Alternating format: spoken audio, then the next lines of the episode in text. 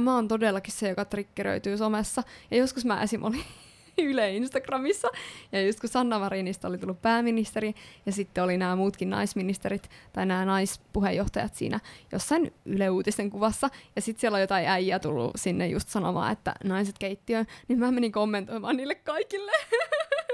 Aha, mä rakensin ihan kunnolla. Ai ai ai Ilmaisuvaivoja. Tervepä terve täällä Zaida. Hei Zaida ja hei kaikki te siellä. Minä olen Kirsi Lempola ja tämä on Ilmaisuovea podcast.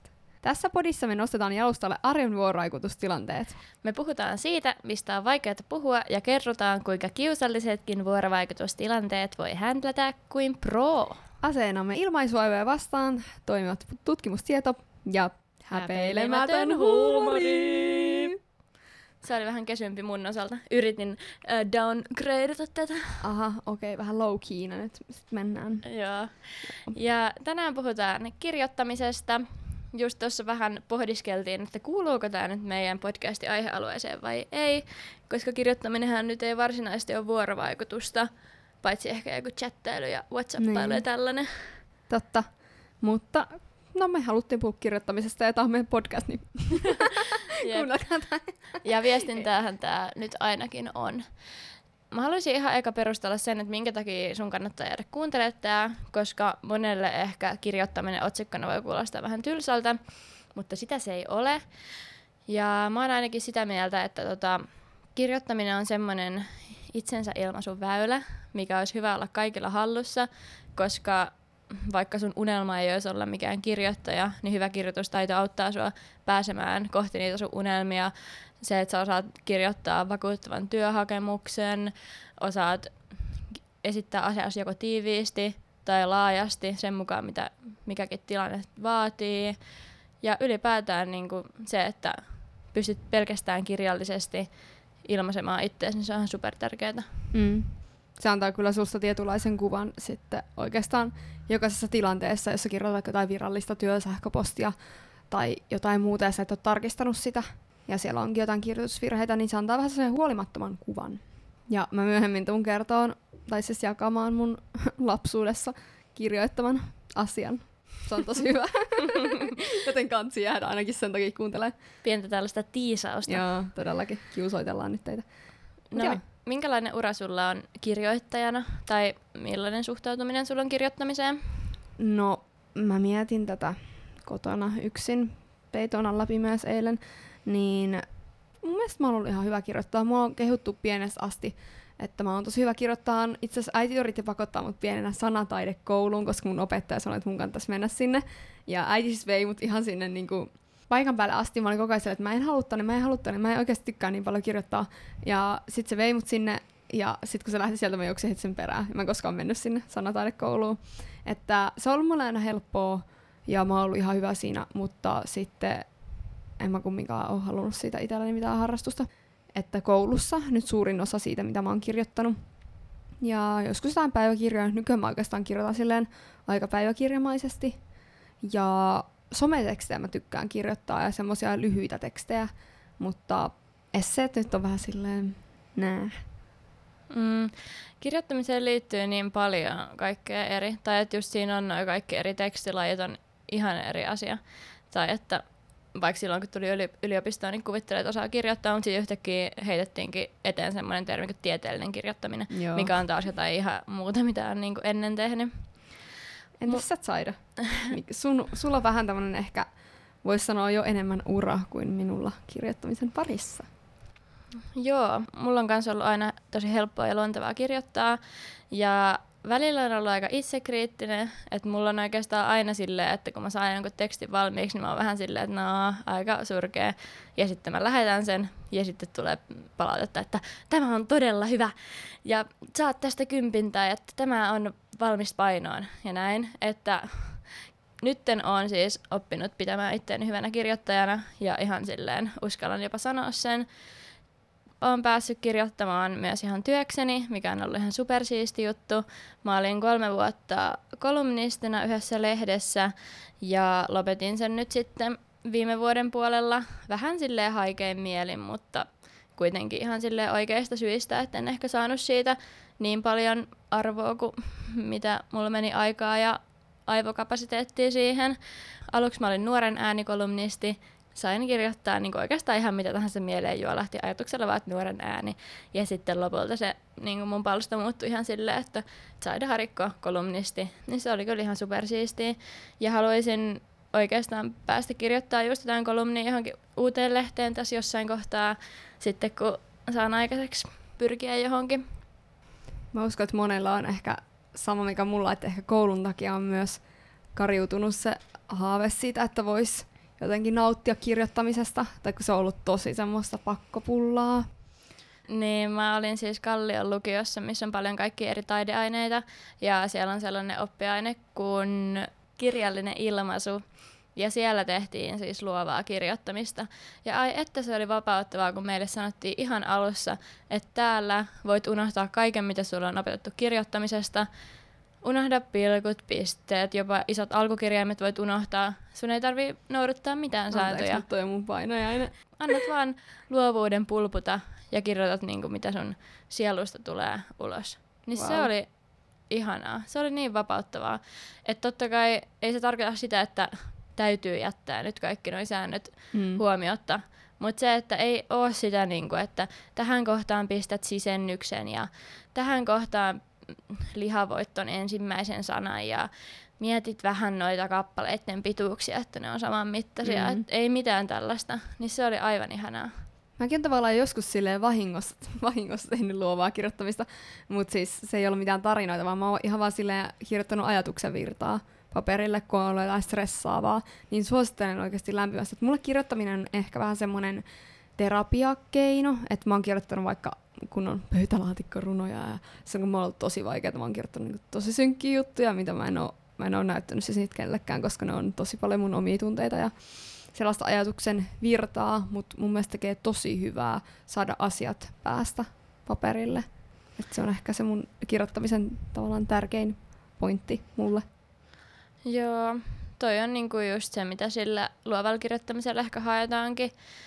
Se on siis ihan tosi iso kynnys lähteä, koska mä olin vältellyt just tätä kirjallisen ilmaisun kurssien ottamista lukiossa viimeiseen vuoteen asti, koska mä tiesin, että siellä joka kerta noustaan ylös ja luetaan ääneen se oma teksti, mitä on tehnyt. Okei, okay, wow. Ja se kuulosti niin hirveältä, että mä en halunnut tehdä sitä. Ja sitten lopulta mua ärsytti ihan sikana, että mä olin kaksi vuotta ollut käymättä niitä. Ja sitten mä valmistuin, enkä mä ehtinyt käydä kuin pari kurssia sitä. Ja nyt sitten yliopistossa mä otin sellaisen creative writing englanniksi luovaa kirjoittamista. Niin sehän nyt vasta olikin sitten jännittävää, koska no enkku ei ole mikään ihan helpoin mutta siitäkin kyllä sai hyviä eväitä ja sai pidettyä sellaista omaa luovuutta yllä. Eli todellakin rohkaistaan kaikkia kokeilemaan, vaikka se just niin kuin sanana saattaa assosioitua niihin koulun pakkoesseisiin, niin oikeasti se voi olla tosi vapauttavaa ja ihanaa. Ja tämä itse asiassa liittyy vuorovaikutukseen me ollaan puhuttu tuossa, meillä oli ykköskaudella, taisi olla joku toinen jakso, puhuttiin vaikeista asioista puhumisesta, ja siis kirjoittaminenhan on siihen ihan loistava.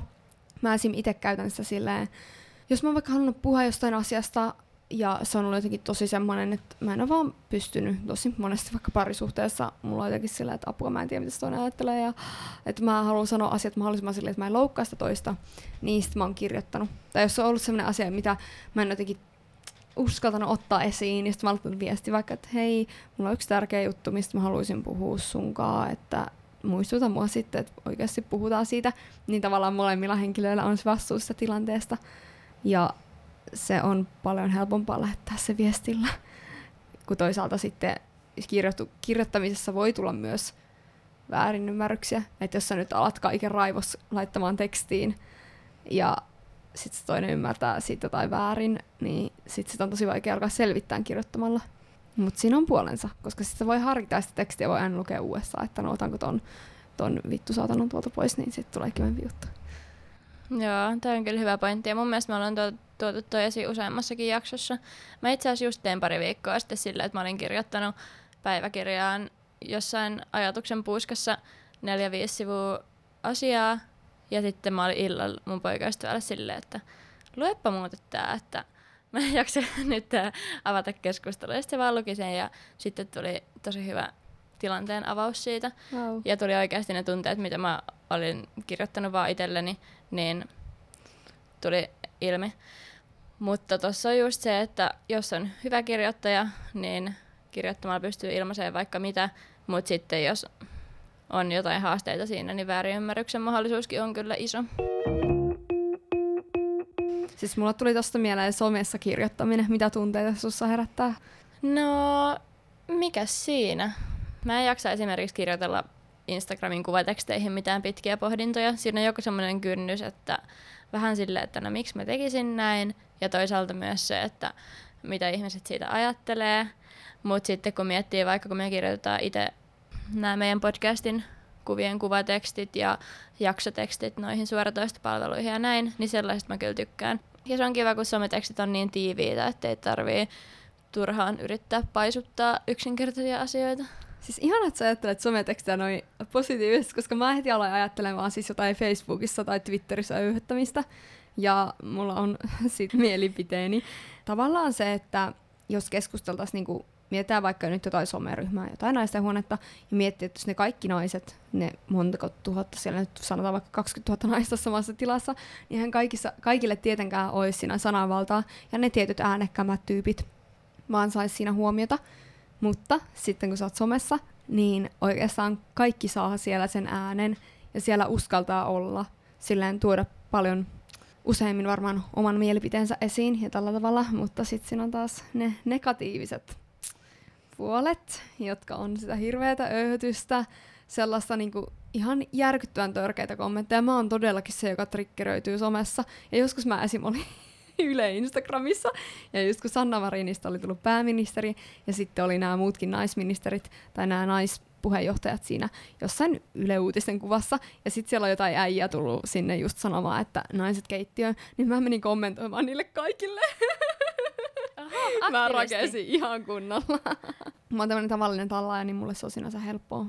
Mutta tuosta kun sanoit, että kaikki saa vuoron somessa, hyvässä ja pahassa, niin sitä on itse asiassa tutkittukin, että tietokonevälitteinen viestintä tarjoaa sellaisen tasa-arvoisen paikan käydä noita keskusteluita, jossa myöskin niin kuin hiljaisemmilla ja ujoimmilla ihmisillä on oikeus päästä ääneen ja sitten siihen ei vaikuta mitkään asiat, niin kuin vaatetus ja ulkonäkö. Mutta sitten toisaalta se, että riippuu niin paljon somesta kanssa. Ja jos ei vauva.fiissä joo ei ole, mutta sitten taas Instagramissa, niin kyllähän siellä niinku se hyvä kroppa ja kauniit kasvot jyrää. Mutta mä kans mietin eilen silleen tosi fiksuna tyttönä, että tällaiset omat säännöt, miten kannattaa miettiä sitä, jos aikoo kirjoittaa jonkun äkäisen somekommentin. Eli No pistähän. kannattaa miettiä yksi, sanoisiko asiaa oikeasti ääneen kasvokkain jollekin. Ja kaksi, sanoisitko sä asiaa ääneen juuri sille henkilölle, koska voisita, voisihan mä sanoa nyt tässä, että joo, Zaira tuolla äh, Johanna äh, Aisella on mun mielestä vähän hirveän väriset hiukset, mutta sanoisinko mä sitä suoraan sillä, että hei, sulla on muuten hirveän väriset hiukset, niin en välttämättä. Sitten sanoisitko sä asiaa suoraan ääneen juuri sille henkilölle, juuri sillä tavalla muotoiltuna. Eli kun asiat voi sanoa, vaikka sä nyt olisit vihanen sille jollekin, vaikka mulle somessa, niin voisitko sä ehkä sanoa se jotenkin rakentavammin?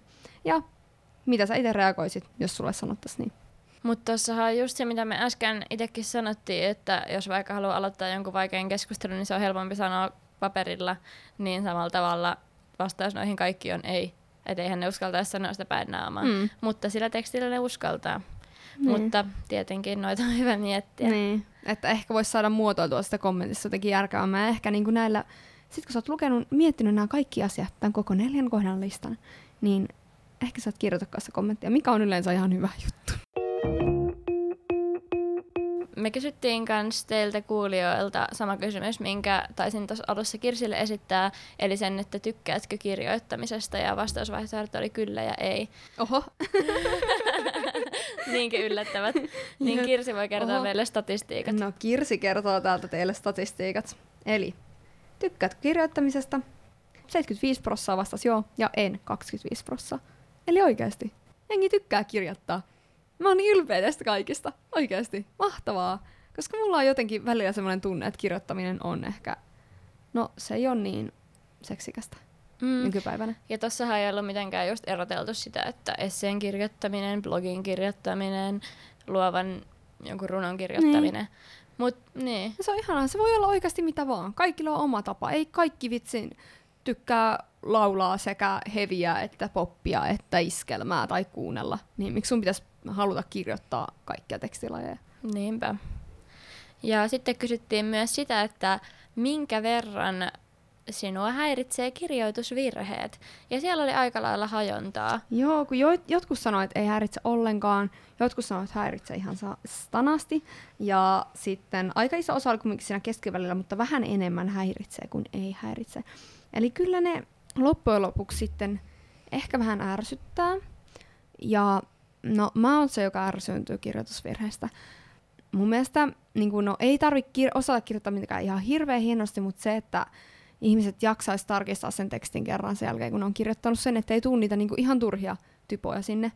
Plus, että mun mielestä, jos vaan kaikki osaisi ihan perusasiat, se, että osaa käyttää pistettä iso alkukirjainta, niin se on oikeasti aika hyvä.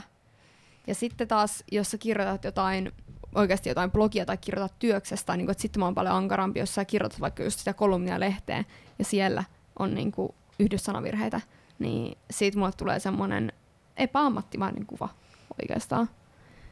Meille tuli laittaa viestiä yksi meidän kuulija ja itse asiassa myös podikollega, joka vastasi tuohon meidän storyin, missä kysyttiin näistä kirjoitusvirheistä, että oikein kauhistuttaa jo valmiiksi, että minkälainen jakso tästä tulee, terveisin lukihäiriöinen, koska tietenkin, jos on lukivaikeus, niin myös kirjoittaminen on hankalaa. Mm. Ja mä en ollut yhtään tajunnut ottaa tätä huomioon, kun Sama mä suunnittelin tätä jaksoa, koska en ole itse kärsinyt siitä tai myöskään ottanut selvää aikaisemmin, niin ihan sika hyvä, että hän tuli laittaa viestiä tästä.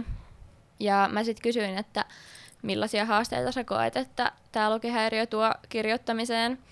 Vastaus oli pitkä ja erittäin hyvä, niin mä ajattelin nyt ihan suoraan lukea tämän täältä, niin okay. saadaan kaikille muillekin tietoutta. Te varmaan olettekin lukenut jo tätä jaksoa valmistellessanne, kuinka meidän tapa kirjoittaa vaikuttaa siihen, kuinka vakavasti meidät otetaan, millaisen mielikuvan annamme itsestämme, joka on siis osa tai jatkumo itseilmaisulle. Tämä siis on lukihäiriöiselle erittäin harmillista, koska me emme pysty aina havaitsemaan virheitämme. Haluan painottaa, että lukihäiriöiset eivät ole tyhmiä, mutta monella saattaa olla lukihäiriön takia kielenhuollossa ja esimerkiksi lukemisessa puutteita, koska oppimisvaikeuden takia koulussa nämä asiat mentiin liian nopeasti.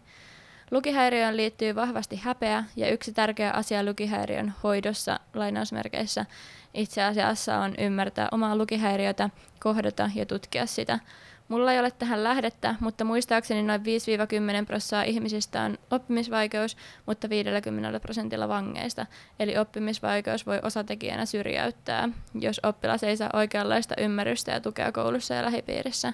On harvoja töitä, joissa emme ilmaisisi, kommunikoi tai käytä kirjoittamista, mutta lukihäiriöisiä ei vielä osata kohdata työyhteisöissä riittävän hyvin itseni mielestä. Sitten vielä yksi havainto. Esim. kun puhutaan Tinderistä, ei ole hyväksyttävää kertoa vaikka juhlissa, että ei swipeaisi jotain oikealle, koska joku on vaikka lihava, mutta sitten taas ne, jotka eivät osaa yhdyssanavirheitä tai pilkkusääntöjä, palaa alimmassa helvetissä. Meidän yhteiskunnassa on ihan ok haukkoja nimitellä ihmistä tyhmäksi näissä tilanteissa. Esim. muistatteko, kun joku tosi TV-tähti sanoi jossain TV-ohjelmassa traagista eikä traagista tyyliin, ja siitä tehtiin pilkkaavia otsikoita. Välillä turhauttaa, etten pysty kirjoittamaan esim. tällaisissa tilanteissa sujuvaa tekstiä ilman virheitä. Turhauttaa, etten pysty ilmaisemaan itseäni sanoin ja turhauttaa, että se erittää minua aina muista. Palautti mut kyllä tosi tehokkaasti maan pinnalle tämä. Ja se on siis... Anteeksi. Anteeksi kaikille lukihäiriöisille, ketä mä oon vahingossa joskus pilkannut. En mä kyllä yleensä mihinkään someen kommentoi sillä tavalla, että palakaa helvetissä, vaan mietin vain itsekseni ja jupisen sitten siellä ruudun takana. Mutta se on myös tosi surullista, että tässä yhteiskunnassa vaaditaan sitä kirjoittamista ja sitä, sen osaamista niin paljon. Ja just kaikki tuollaiset työhakemukset ja kaikki vastaavat. No onneksi työhakemuksen nykyään voi tehdä myös videolle. Kyllähän siinä aina niin tuollaisissa tärkeissä asioissa niin Se pitää vaan tarkistuttaa jollakin muulla. Mutta tietysti se häpeä varmaan vaikuttaa siihen myös. Mutta jotenkin pitäisi saada tota häpeää poistettua tai jotenkin tuoda enemmän keskusteluun sitä, että kuinka monella todella on lukihäiriö. Ja tuo vankijuttu oli ihan mielenkiintoinen. Jep, mä yritin tarkistaa sitä, mutta mä en nopealla googlauksella löytänyt muuta kuin otsikon semmoisesta väitöskirjasta, että sen päähavainto oli se, että vangeilla on tosi paljon vaikeuksia lukemisessa ja kirjoittamisessa, mutta siinä ei suoraan näkynyt tota prosenttia, mutta sinänsä aika helppo ymmärtää. Ja mä kans luin lukihairio.fi-sivustolta vähän lisää tästä lukihäiriöstä, koska mulle jotenkin ei ole tullut ikinä mieleen selvittää mitään tästä, niin siellä just sanottiin, että 6-10 prosentilla aikuisista on jonkinasteisia lukemisen ja kirjoittamisen hankaluuksia. Eli just toi kuulijan kommentti oli ainakin siltä osin se oli oikea. Mm. Ja sitten siellä oli hyviä semmoisia kertomuksia lukihäiriöisten oivalluksista ja semmoisista haasteista, mitä ne on kohdannut elämän aikana, niin niitä oli kiinnostava lukea. Ja myöskin kun ne oli laitettu suoraan niiden kirjoittamana, niin siinä näkyy myöskin se, että minkä tyyppisiä virheitä lukihäiriöisillä tulee siinä kirjoittamisessa. Että ne on usein just sitä, että on hankala hahmottaa, niin kuin, jos on kaksi samaa kirjainta peräkkäin, joko vokaaleja tai konsonantteja, niin jompikumpi niistä saattaa sitten lähteä pois tai yhdyssanoja ei hahmota tai tämän tyyppisiä juttuja, niin siinäkin mielessä niitä oli tosi mielenkiintoista lukea. Tärkein juttu ehkä tässä on se, että lukihäiriö ei tarkoita sitä, että olisi jotenkin vähemmän fiksu. Ei todellakaan. Ja sitten niille, ketkä kokee, että on just vaikeuksia lukemisessa ja kirjoittamisessa, niin apu on kyllä tarjolla. Et esimerkiksi just äänikirjat opiskelun tueksi tosi hyvä. Jos on niinku diagnosoitu lukivaikeus, niin pääsee sellaiseen äänikirjapalveluun, missä saa ilmaiseksi kuunnella kirjoja. Oikeesti? Minkä niminen tää on? Eli tämä on sen niminen palvelu kuin Celia siellä. Ja sinne ilmeisesti pitää niin kun just ilmoittaa siitä lukihäiriöstä, niin pääsee sitten kirjojen maailmaan myöskin. Ihan mahtavaa. Jep. Ja sehän on oikeastaan vaan hyvä, jos sitten haluaa kirjoittamisen sijaan vaikka soitella ihmisille, joille suurin osa vaan pistää sähköpostia ja Nimenomaan. odottelee kiltisti vastausta, kun ei uskalla puhua puhelimessa. Mä mietin, että kuinka hyvin toimii ne, kun onhan noita muuta äänitekstiksi palveluita puhelimessakin. Mä en ole koskaan vaan koittanut sitä, mutta mulla ainakin on vain plussa semmoinen. Kyllä ne vaatii vähän editointia, että saattaa mennä just sanamuodot väärin suomen kielellä, mm. että varmaan englannin kielellä paremmin toimii mm. se.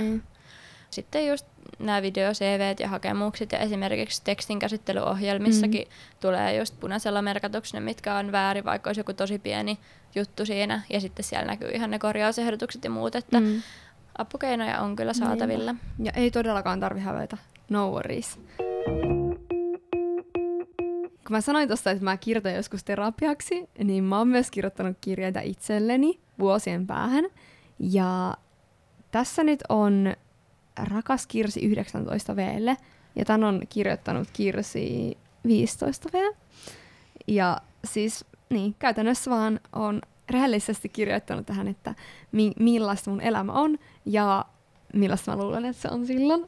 Mä oon lukenut tämän monta kertaa monissa bileissä mun kavereille ja mä oon aina naurannut tälle ja hirveästi. Ja mä ajattelin lukea tämän teille. Pieniä otteita tästä. Mitä kuuluu? Löysin Kirsi 24 vielä kirjoittamani kirjeen pöytälaatikosta, ja nyt 15-vuotiaana päätin kirjoittaa sulle kirjeen, kun pääset lukiosta.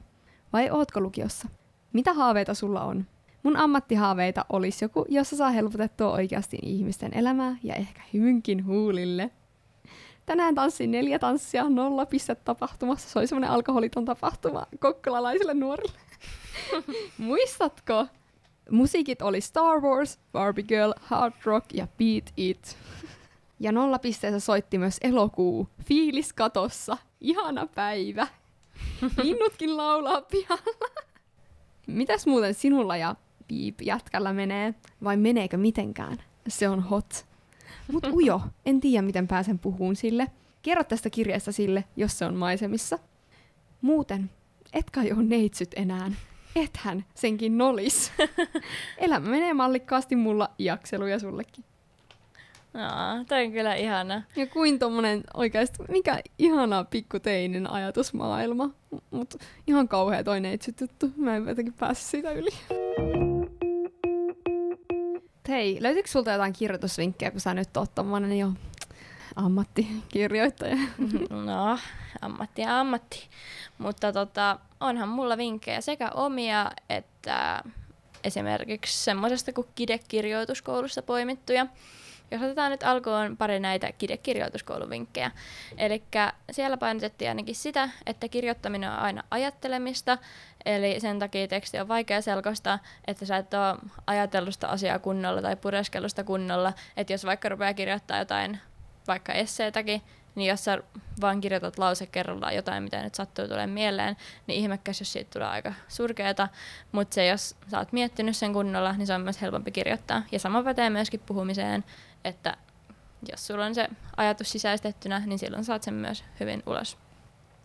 Sitten oli vinkkejä tuohon tyhjän paperin kammoon, joka tarkoittaa niin kuin sitä, että on vaikea aloittaa kirjoittamista, kun näkee vaan sen tyhjän paperin edessään. Ja tota, kolme vinkkiä tämän kirjoittamisen aloittamiseen niin on se, että yksi, mieti, minkä takia sä kirjoitat, että mitä sä haluat sillä saavuttaa. Ja kaksi, päätä mitä haluat sanoa, eli yritä tiivistää se sun sanoma vaikka ensin yhteen lauseeseen ja sitten lähde sitä paisuttamaan, niin että sulla on oikeasti siinä sellainen ydinviesti, minkä sä haluat välittää. Ja kolme, jos teksti ei ala rullata, kirjoita 5 tai 15 minuuttia ilman pidäkkeitä ja sensuuria. Eli päätät sen, että sä nyt kirjoitat vartin jotain paskaa, ihan sama mitä, ja sitten jos inspiraatio iskee, niin se menee siitä eteenpäin, ja jos ei, niin kone kiinni, lähdet kävelylle ja testaat huomenna uudestaan. Ja mulla tuli tosta mieleen tosta, että pakolla kirjoita 10 minaa, niin jossain annettiin semmoinen vinkki siivoukseen, että otat tavoitteeksi, että joka päivä pyyhit tiskipöydän. Ja yleensä, kun sä oot pyyhkinyt tiskipöydän, niin sulla tulee semmoinen halu pyyhkiä myös vaikka joku mikronpäällinen, liesituuletin, keittiön pöytä. Saidan siivousvinkit. niin, että siinä tulee semmoinen, että kun, no, nyt kun mulla kertaa on tää rätti kädessä, niin pyyhitään nyt koko keittiö. Tai sitten jos ei huvita, ei tuu sitä intoa, niin sit sä oot ainakin pyyhkinyt sen tiskipöydän joka päivä. Mm. Niin toi sama mun mielestä pätee kirjoittamiseen, että ainakin sä oot nyt yrittänyt sen kymmenen minaa, ja luultavasti sun lähtee siitä vähän into, että sä teet edes puoli tuntia, tai jos ei lähde, niin sitten jätä hetkeksi hautumaan. Hmm, aika hyvä. Ja no, mä voin sanoa muutaman näistä mun omista oivalluksista. Ja myös sellaisista, mitkä mä oon jostain niin kuin oppinut, ei näitä mitään mun ikiomia ole. Mutta siis just ihan ensimmäisenä toi tajunnan virta. Kaikki paska vaan siihen paperille. Kukaan ei näe sitä, mitä paskaa sulla on siellä ennen kuin sä oot itse päättänyt, että se on valmis ja sä lähetät se eteenpäin, kelle se nyt ikinä onkaan menossa. Sitten siinä, jos haluaa hyvää tekstiä, niin kannattaa lukea sitä ääneen, koska siinä huomaa aina silleen, että ok, ei kyllä yhtään tajua, mitä sä oot kirjoittanut. Ja sitten sellainen, että jos sulla on vaikka deadline aikaa kaksi viikkoa, niin silloin heti avaat sen tiedoston, kirjoitat sinne vähän jotain just paskaa tai jotain pari juttua, mitä tulee mieleen, ja kirjoitat siihen otsikon, niin silloin se käynnistää sen ajatusprosessin sulla, että sä huomaat sun ympäristöstä niitä asioita, mitkä siihen liittyy, ja sitten kun sä menet sinne seuraavan kerran, niin sulla ei ole sitä tyhjää paperia, mitä kammota, vaan sitten siihen on helppo ruveta tekemään. Hmm. Sitten semmoinen vinkki, että älä viilaa ikuisuuksiin, koska tekstihan on semmoinen asia, mitä pystyy viilata ja viilata ja viilata. Se ei ole ikinä täydellinen ainakaan, jos itseltä kysyy. Eli perfektionismi on kyllä niin kuin tässä lajissa huono juttu. Eli riittävän hyvä on riittävän hyvä, mutta toimii tässäkin. Ja sitten viimeinen, mä oon oppinut tämän Anna Perhon siitä ajankäyttökirjasta, että käytän ne päivän tehokkaimmat tunnit kirjoittamiseen, koska kirjoittaminen on oikeasti haastavaa työtä, missä sun täytyy käyttää aivoja, monessa kirjoittamisessa myös luovuutta, niin jokaisella ihmisellä on se tietty semmoinen prime time päivästä, milloin sun aivot on virkeimmillään. Yleensä se on niin kuin pari tuntia heräämisestä, että vaikka jos mä herään seiskalta, niin sitten yhdeksästä yhteen mä kirjoitan. Mm. Ja sitten jätän ne sähköpostien selaamiset ja muut semmoiset, mihin ei tarvitse kauheasti aivokapasiteettia, niin ne mä jätän sinne iltapäivälle. Siinä ne vinkit. Saanko mä jakaa vielä, koska mä oon nörtti, niin mähän kokosin vaan esseen kirjoittamisvinkkejä. Joo, todellakin. Ää, Koska se on ainakin pakollinen paha kaikille, jotka Ja jotain mulla vaikka on hyvät opiskelee. tekniikat, jotka on karttuneet tässä opiskeluvuosien aikana. Eli ensimmäisenä lähde selailemaan lähteitä tai lähde selailemaan omia ajatuksia. Eli jos et tarvi lähteä, jos kirjoitat vaikka jotain, jotain esseitä, mihin ei tarvi lähteitä, niin sitten vaan alat kelailemaan omia ajatuksia ja kirjaat niitä kaikkia muistiin. Seuraavana, kun sulla on ne lähteet siinä, niin lajittele ne samankaltaiset asiat eri kategorioihin. Eli vaikka väreillä, että tässä on nyt vihreässä kategoriassa on nämä omenat ja punaisessa kategoriassa on päärynät. Ja sitten seuraavaksi kirjoitat ne asiat sieltä ihan auki, eli kun sä oot kirjoittanut niitä jotain muistinpanoja, niin kirjoitat ne auki lauseiksi ja sit voi myös yhdistellä, jos jossain kategoriassa vaikka no sitruunat, appelsiinit itse asiassa on sitrushedelmä, niin ne voi liittää samaan. Ja ne kategoriat itsessään onkin sitten jo kappaleita. Ja sitten mietit loogisen järjestyksen niille kappaleille ja lisäät vielä sinne kokoavan johdannon ja tai lopputiivistelmän. Sitten sulla on siinä essää. Ja nämä voi jakaa eri päiville, vaikka yhtenä päivänä sä hankit ne lähteet, toisena päivänä sä laitat ne eri kategorioihin ja sitten kirjoitat vaikka johdannon. Tuossa olisi kyllä mullekin oppia otettavaa, koska mä kirjoitan esseetkin vaan sillä tyylillä, että mä pistän paperille kaiken, mitä tulee mieleen, ja sitten vaan rupean kirjoittaa. Se ei ole kovin niin kuin helppoa ainakaan silloin, jos tietää jo, että pitää kirjoittaa vaikka kandi 30-40 sivua tai joku essee 10-12 sivua, niin se tuntuu kauhealta isolta möhkäleeltä, mitä ei edes jaksa aloittaa, mutta jos sen pilkkoisi tolleen pienempiin osiin, niin olisi ehkä helpompaa. Mm. Tämä toimii ainakin mulla henkilökohtaisesti. Mutta sitten vaan se kärsivällisyys, että sä et voi tehdä tätä yhdessä illassa välttämättä. Voit ehkä tehdä yhdessä illassa, mutta tämä on ehkä semmoinen, niin että jos viikossa pitää tehdä esseen, niin joka päivä käyt tunnin tai puoli tuntia siihen, niin se on siinä. Viikon pieru! Tää tuli jotenkin tosi yllätyspieru nyt tähän. Okay. Se oli semmoinen spontaani. sehän on sun. Elikkä, mitä ahtaampi peräaukko, sitä äänekkäämmin kaasu siitä purkautuu. Piste. Ai se on niinku totta, se ei ole mikään sananlasku. Ei, se, se, se on totta, fakta. Okei. Okay. Pierufakta. Eli jos sulla on äänekkäitä pieroja, niin sulla on tiukka persva aukko. Okei, okay, no niin. Tästä sitten voitte sitten kertoa kaikille. Kirsillä on jotenkin tämmöinen häpeällinen ilme, että hän teki oivalluksia omasta vartalosta. Joo.